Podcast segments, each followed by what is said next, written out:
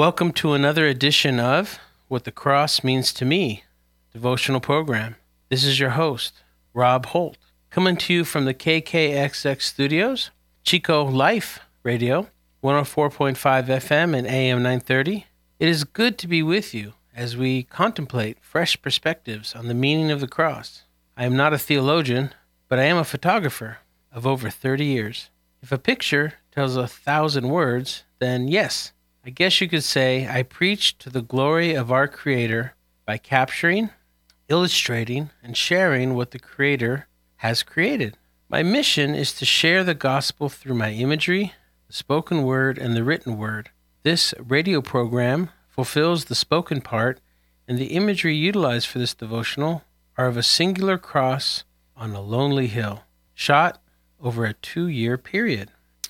The written word for this program is from a book I published about that cross collection.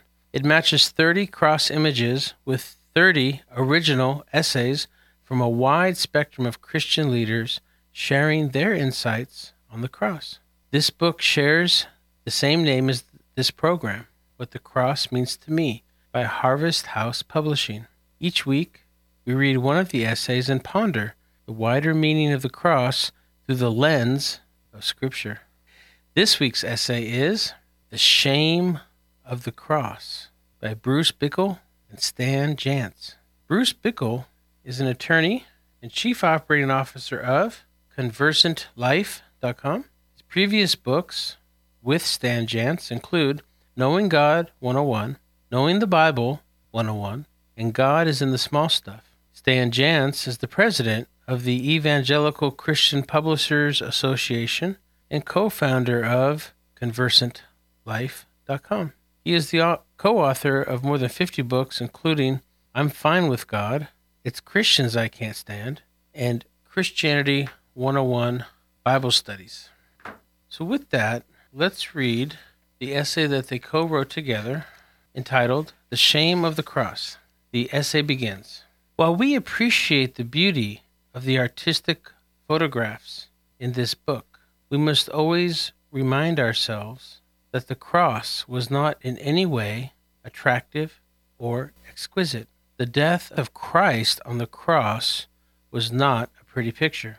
Death by crucifixion in the first century AD was a hideous sight. The torture, brutality, and agony made it the most offensive form of capital punishment. The Roman authorities used it only for the worst criminals. In the Jewish culture, it was considered a sign of being cursed by God. Friends and family of a person who had been crucified became the subject of ridicule, ridicule and derision. They suffered the shame and scorn that was associated with the crucifixion. The Jewish religious leaders that instigated Christ's arrest were intent on imposing the sentence of death by crucifixion. They thought that a scandalous death would certainly put an end to his influence. And in fact, some Jews could not accept Christ as the Messiah because the scandal of the crucifixion was a stumbling block to their belief. 1 Corinthians 1:23. Despite the shame that was associated with it, the apostle Paul recognized that the cross was the best representation of what Christians have to celebrate. Galatians 6:14. We have nothing but the cross, and its shame and scandal are the essence of our faith. When we consider the cross, we want to remember that Christ had to lower himself to the greatest degree to die a sacrificial death in our place. The real cruelty of his death was the weight of our sins that he carried. This could be no pristine and tranquil death. It had to be a horrible and excruciatingly painful death due to the depravity of our sins. We made Christ's death shameful and scandalous, yet he went through it for our sake. The cross of Christ is beautiful and precious because it stands for the shame and scandal that Christ suffered for our salvation. That ends the essay, The Shame of the Cross, as written and submitted by Bruce Bickle and Stan Jantz and included in the book What the Cross Means to Me. The photo accompanying the essay is The Cleansing, which is a vertical image of the cross, with the cross covering about 60% of the frame from the lower left. There's a dark black cloud covering about 60% of the frame from the top towards the bottom. And below that, the sky is illuminated with amber light shining through wisps of rain descending onto and behind the cross. There's also a bird flying above the right wing of the cross. One reason why this image correlates with this essay is because through the decision to believe and accept the sacrifice Jesus made, then we can be cleansed by his shed blood, washing away our sin, guilt, weakness, shame, grudges, and hurts. Now, I have to be transparent, as you know, because I'm sure you, listen, you were listening attentively to the intro to today's program, that this book contains original essays written and submitted by a range of Christian leaders. And when this essay came in, written by a partnership of two writers, my initial reaction, underpinned by some Adamic nature tendencies was to reject it. But I did not dwell on that potential response, but I pondered it. I felt that maybe they were slighting or impugning the cross collection. And yes, as I mentioned, my Adamic nature took it to the next level. That is to say, I felt they might be impugning my intention for and in creating and sharing this collection. However, I did not set out to shoot a cross, neither a beautiful one or a realistic one. I found that cross about a week to the year after losing my wife to cancer. I had, up to that point, put my camera on the shelf. You see, I'd been shooting about 10 years before that, and when my wife and I had focused on a side business in a roundabout way to be able to do photography full time, meaning to become successful enough to leave our day jobs and shoot what I wanted, which back then was actually nature and inspirational imagery versus the path that I had been on, uh, shooting products for, for companies, um, family portraits, and weddings. She recognized my uh, focus, my artistic focus, focus for inspirational art, and she wanted to help me. So we were on our way, meaning she had retired from her day job to come home and continue this little business that had grown. Um, she was given a very nice party by her bosses, and she was able to say goodbye to her coworkers, all of which knew, because she said it often, that her next step was to allow me to leave my day job and refocus on my photography. That was on May 10th, and 13 days later, she was gone. God had come for her hand to take her home early. I was there holding her hand when she flatlined, and I tangibly felt his hand take hers from mine. That experience afforded me a stoic peace in the midst of the storm that proceeded, that unfolded. After the activities of the funeral and other related transition activities, I let the business simply fade away. I resolved to fulfill my day job duties, but took my camera off the shelf, and every night I fell into the routine of chasing and soaking in every sunset I could. It felt like it was the closest I could get to heaven on this earth. St. Benedict believed that humans have the ability to tap into eternity. And there were times at certain sunsets where I became lost in some sort of wrinkle in the fabric of time and space. Words can't adequately explain what I felt and saw internally, especially as it was personal for me. But suffice it to say, it amplified my desire to find another sunset the next night, and the night after, and the next. I fell into a chasing sunset phase of my life, and it was in this mode of living that I discovered a new hill to shoot from, and I found there a 12 foot high white wooden cross. And after several visits, I had flashes of that ethereal tinge of eternity while at the cross. Then the die was cast. I found that this site became my secret place, my hiding place to spend communicating with and reflecting on God. And yes, at the same time, a way to fulfill my artistic obsession with shooting that same cross as many different ways as I could. Several times the two merged, resulting in some of my most majestic images of the cross in the collection. Like many aspects of our lives that we, in hindsight, referred to as a God thing, meaning, again, the, the cross collection was a natural evolution of my life at the time and a place that God drew me to, which means that God wanted me to create the collection over these two years without concern about how some might interpret that art that God inspired me to create. Similarly, when I desired to share the collection, I did so through a 20 piece gallery show. And in that circuit, that included Boise, Seattle, Oregon, Northern California, one of the visitors I met was very well connected, and he asked me what I planned to do after the gallery show. And I said, Oh, to make a much larger format gallery show. And he said, No, you have a book here. With the book, you can reach the whole world instead of people having to come to a specific gallery show at a specific city. He then contacted Harvest House Publishers on my behalf, and the book was published in spite of me. Another God thing which is good because then I can't really take credit for it, but it does allow a much easier path to say glory to God when I get praise for my art or for the book, both of which, to me, was willed by God to have come into existence.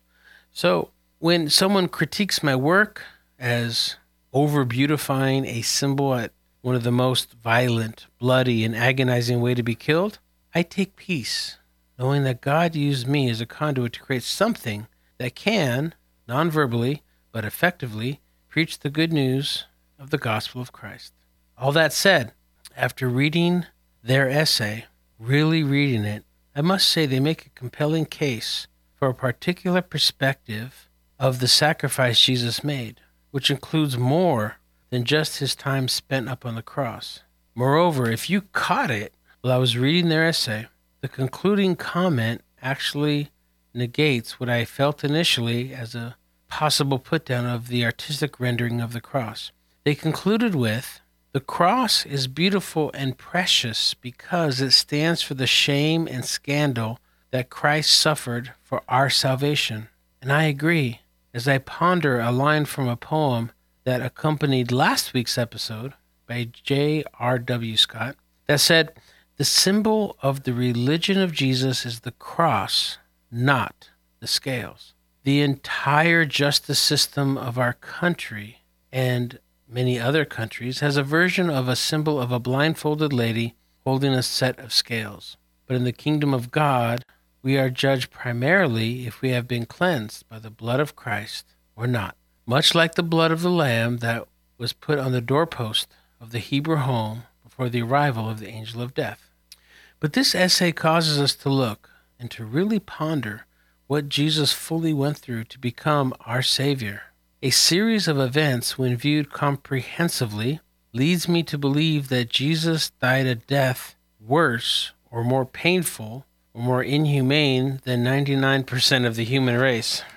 As we will come to understand in this episode, my comment is not hyperbole. Even if you do not believe in the divine nature of Jesus Christ, if you are honest, you will agree the man known as Jesus died a death more horrific than most other humans. Sure, someone can pull up stories of a terrible death here or there, but if you find references that were at or worse than the death of Jesus, it still is minuscule it's a minuscule percentage of the tens of billions that have ever lived. With that premise, let's dig into what Bickle and Jantz wrote. The first thing that really jumped out to me was not the obviousness of how gruesome, violent, and disfiguring the process of a crucifixion was, but the cultural and societal shame it brought not only to the one being executed, but the widespread stigma to all of his family and his friends. Those known to be associated with the defendant were socially shunned, almost like dropping down a peg or two in the Hebrew version of a caste system ruled by the priest caste. But that new knowledge did not impact me as much as when they taught me in the essay how the crucified were perceived as being cursed by God. Wow! Wait, wait a minute, wait a minute. I am struck by two seemingly hidden heavenly truths that I never thought of. It was right there the whole time. And these truths were hidden in both directions, meaning from the garden and all the way to the rapture. So let's see if I got this. God had to curse and break the right relationship with his beloved and only Son to restore the right relationship with mankind? Yes. And it's why Jesus is referred to as the second Adam. God had to, because of the sins of Adam and Eve, break his right relationship with them and then curse them, toiling and sweating over the fields for Adam, and childbearing and enmity with the serpent for Eve. Then he exiled them from the garden. Why? God cannot dwell with sin. But now, to reverse this status, God the Father had to curse and exile Jesus, who was sinless, innocent, and holy, giving Jesus up to the worst execution by the Romans that could be inflicted on someone. Some might say that all we will learn about in this episode about the physical aspects of the torturous process of a crucifixion was nothing compared to the utter horror, agony, and anguish of having all the sins of man across the span of history and into the future until the rapture placed on him. That means all the most vile, disgusting, foul, nasty, unpleasant, horrid, dreadful, abominable, offensive, odious, unsavory, repulsive, repelling, wicked, evil, heinous, villainous, diabolical, fiendish, vicious, murderous, barbarous, cruel, dark, rotten, nefarious, monstrous, spiteful, and hurtful actions ever committed was placed on and in Jesus.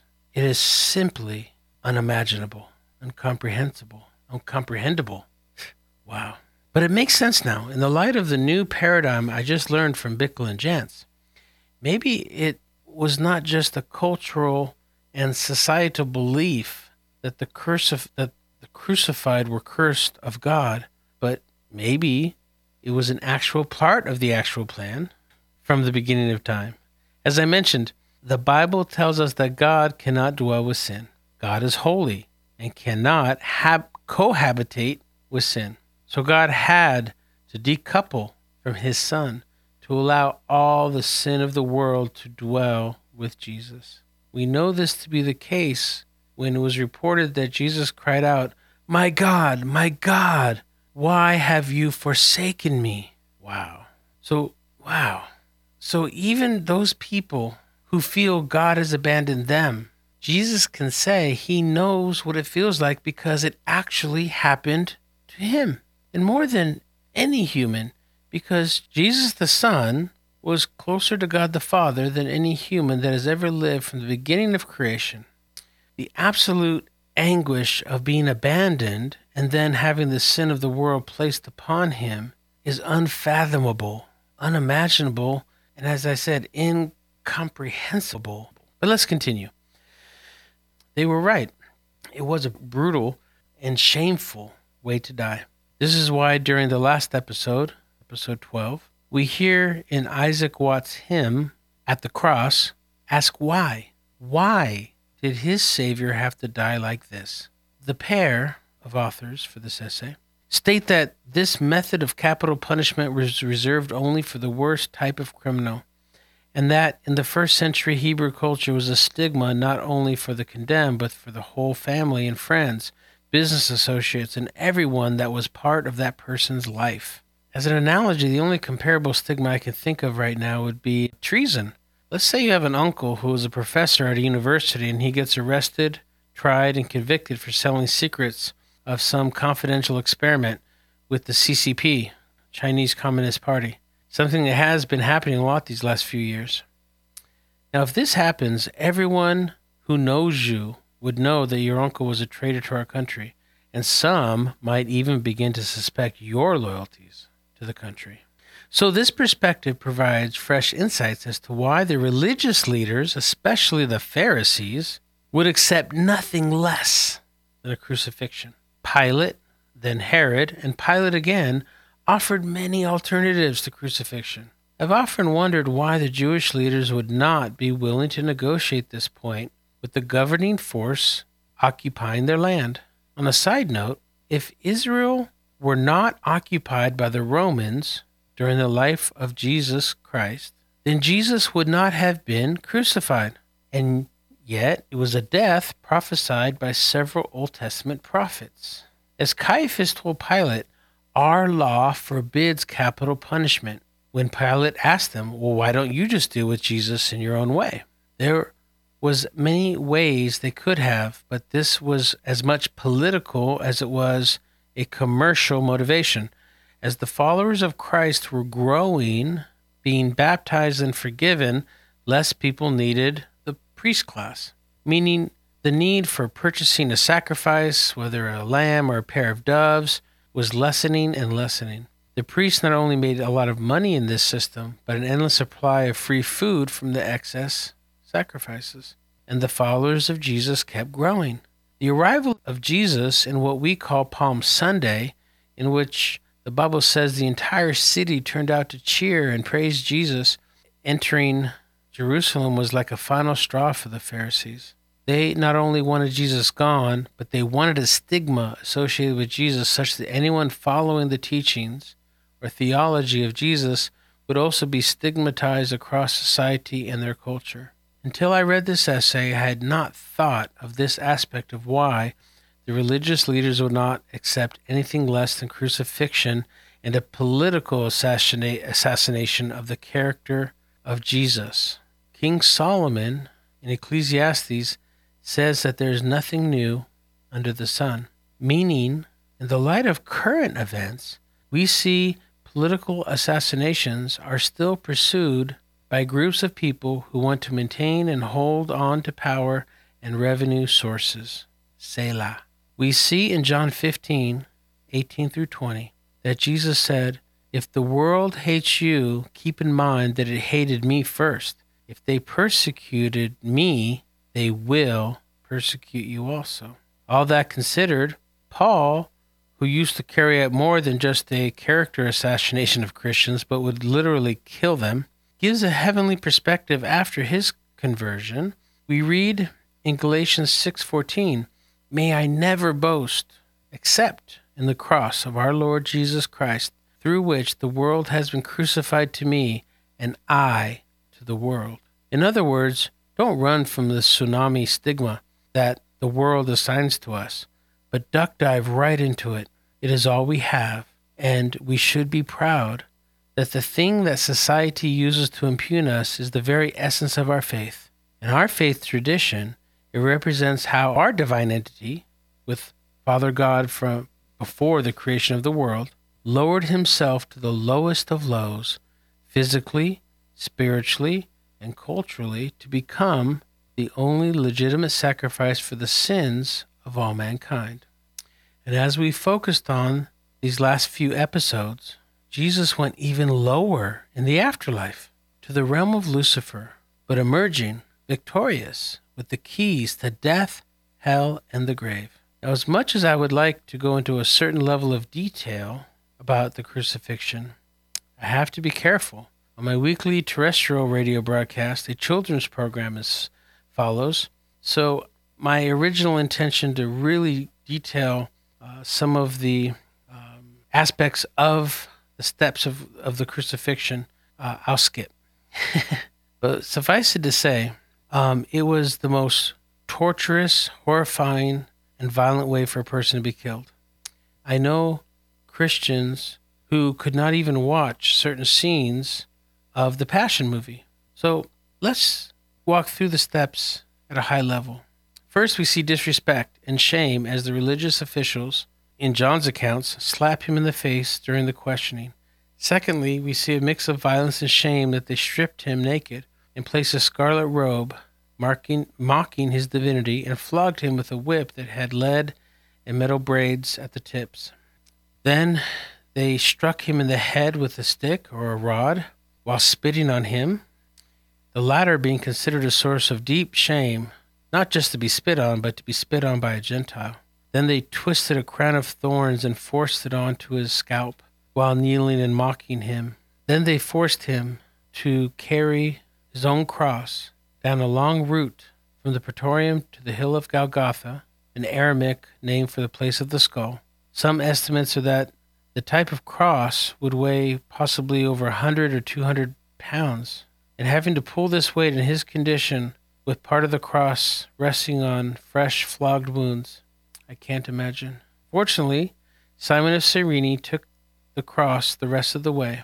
But when they arrived, they outstretched his wounded arms and drove a huge nail the size of a railroad track stake into the section of his wrist at the bottom of the arm, in between the two bones, being careful not to puncture the main bloodline, or else he would bleed and short circuit the whole point of the crucifixion. And it was a purposeful and diabolical way to kill somebody as slowly as possible. Then they drove a huge stake in the ankle area to secure the legs to the vertical cross beams. Then they lifted the cross into position, and the slow process of suffocation began. As I mentioned, crucifixion is a death that is engineered to take a long time to die, a day or two, of ever present pain and slow reduction in the ability to actually breathe. And at one point, the soldiers were ordered to break the legs of all three um, that were being crucified on Calvary the Latin name for the skull. They do this to reduce the victim's ability to push up with their feet to take in more air or more efficiently breathe. But Jesus was already dead, and this perplexed the soldiers as it was way before they had expected him to die. So they broke the legs of the two thieves, but just to be sure Jesus was dead, they pierced his side, and it was reported that a mix of blood and water flowed out. But why? Why had Jesus died so early? Hmm. Well, there is a school of thought that Jesus died of a broken heart. What? You ask? Well, I actually alluded to this in detail earlier. Jesus allowed all the sins of all mankind across all the span of history, from Cain killing Abel into the future until the rapture. All of the most disgusting, hurtful actions ever committed were placed on and in Jesus. It is simply overwhelming to understand. So actually, I'm surprised he lasted one minute with all that vile sin of everyone, everywhere, inside of the perfect, innocent, and holy heart of Jesus. I think this is more about the shame of the cross than the violence his physical form took. But I truly appreciate what God the Father willed and what Jesus the Son allowed. Remember, the whole plan of salvation was for Jesus to live as one of us, to experience the plight, hunger, tiredness, pain, grief of loss, and the temptation we face. And in the crucifixion, we see that it might be impossible for any one person to say that they had anything more painful happen to them. Moreover, when Jesus took all the sin of the world, no one can say that Jesus would not know what they went through or are going through. To those who even feel abandoned, Jesus knows intimately the absolute hopelessness of this actually happening to him. It means that there is nothing you have gone through or will go through that Jesus has not already gone through for you. If you are a Christian, have you been living this perspective? If not, I suggest you meditate on this paradigm. Why? Because it removes all possible fear, doubt, insecurity. It allows you to choose God's will without overthinking it, knowing that the truth of the gospel is that the worst case result of any scenario is the best case outcome for us, God's children. Go and live that today. If you have not accepted the incredible sacrifice made for you, then I suggest you contemplate what He did for you. Read the crucifixion accounts in the Bible and watch the movies like The Passion of the Christ or other Easter based movies. Because if you do, I'm convinced that you will thank Him for His sacrifice, asking Jesus to forgive you of those sins you placed on Him and asking Him to dwell inside of the cleaned out and healed portion of your heart today. And with that, go in grace. And may God keep you in His perfect peace. Thanks for listening to What the Cross Means to Me devotional program, heard every week on KKXX Life Radio. If you'd like to view the image discussed in this week's essay, The Cleansing, along with crosspirations and other verspirations, then check out Maji Cross on Instagram. And if your church, youth group, or school would like to learn how to fundraise through the Maji Cross products, hear other cross podcasts, or read further meditative musings on the cross through my blog, then log on to majicross.com. That is M A J I C R O S S.com.